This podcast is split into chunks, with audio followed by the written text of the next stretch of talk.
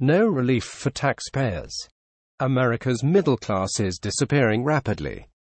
Increased taxation coupled with higher living costs are wiping out savings and making standards of living no longer tenable. Rather than respond to this problem, those affected live in a depressed political apathy. Throwing the support behind polar radicals like Bernie Sanders and Donald Trump, whose impressive rhetoric offers vague hopes of a better life. Wake up, America.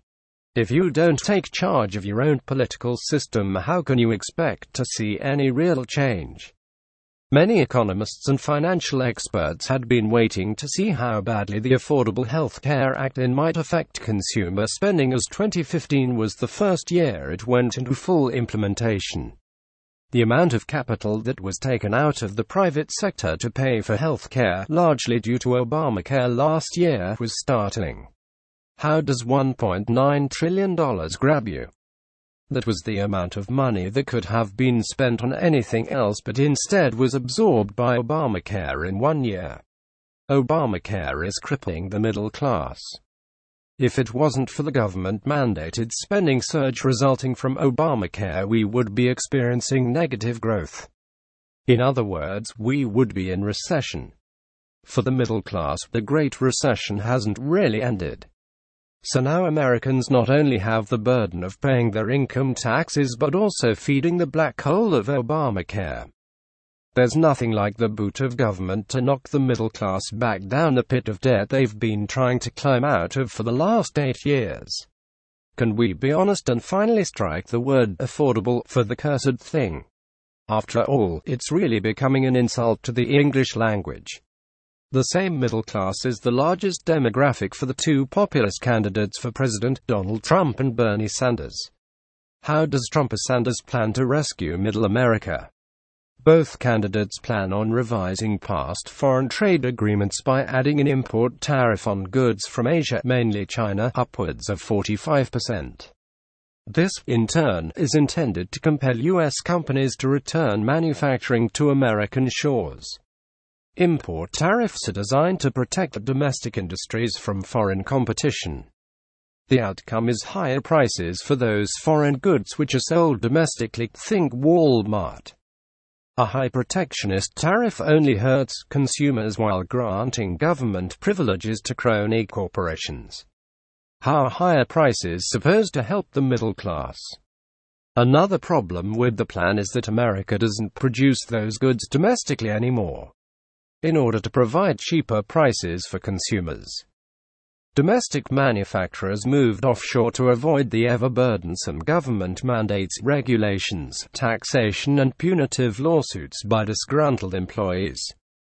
It's much easier to manufacture goods domestically, but America has become a hostile environment for manufacturers to conduct business.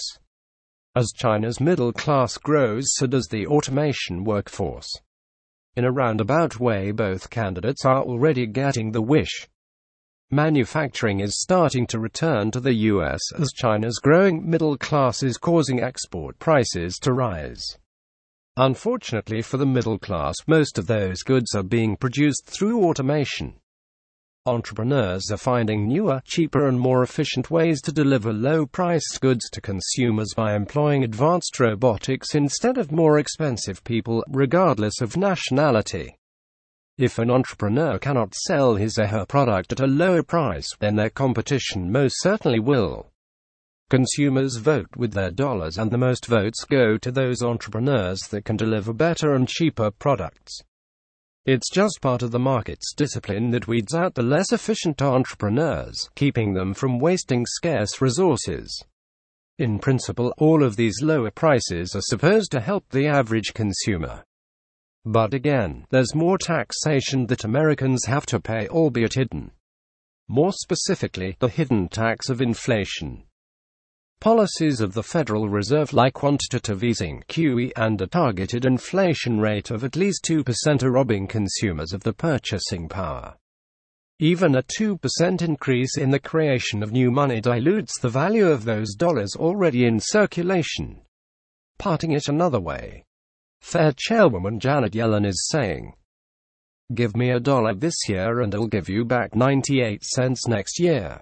Compound this year after year and it's no wonder the US dollar has lost upwards of 96% of its value since the inception of the F. Federal Reserve System in 1913.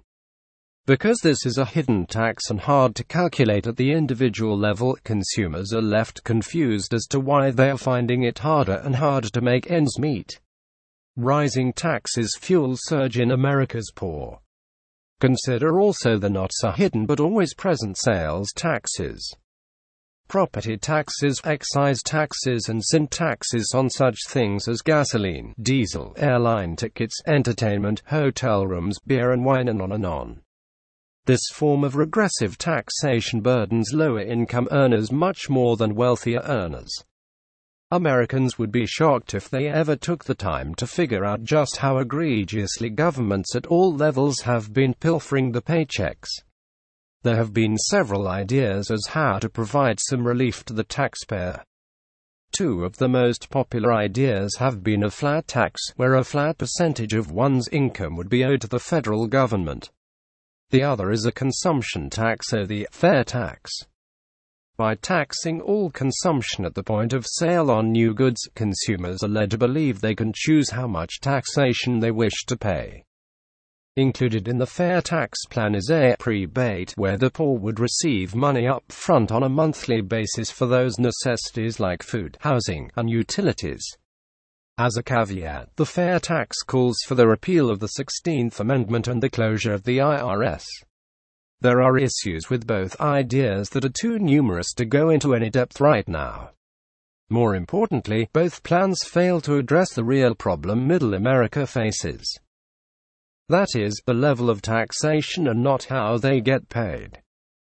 The level of taxation is in direct proportion to the amount of funds the federal government borrows, which are also in direct proportion to the size of government.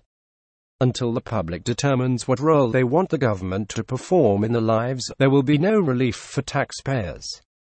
Secondly, there are no candidates for any office in Washington, D.C. that is advocating any serious spending cuts. If average Americans had to sit down and write the tax check to the IRS on a weekly, monthly, or even quarterly basis, they would actually feel the burn of government's cost. That would require a repeal of the income tax withholding, which is extremely unlikely in this current political environment. Even something as simple as a cap on the debt ceiling would help to illustrate to the average person how big the government really is and how expensive it is to maintain. It isn't until taxpayers actually pay for the government that they have nothing will change. Apathy towards government will not change anything. Future generations will look back on this and previous generations as nothing more than a gang of thieves. Saddling our children and the children with our debts is simply rapacious. Until America has that moment of honesty and determines to do something responsible about it, there will be no relief for the middle class. Government costs will increase, taxpayers will demand its fair share and our children will get the bill.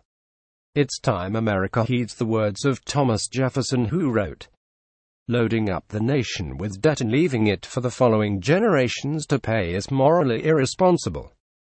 Excessive debt is a means by which governments oppress the people and waste the substance. No nation has a right to contract debt for periods longer than the majority contracting it can expect to live.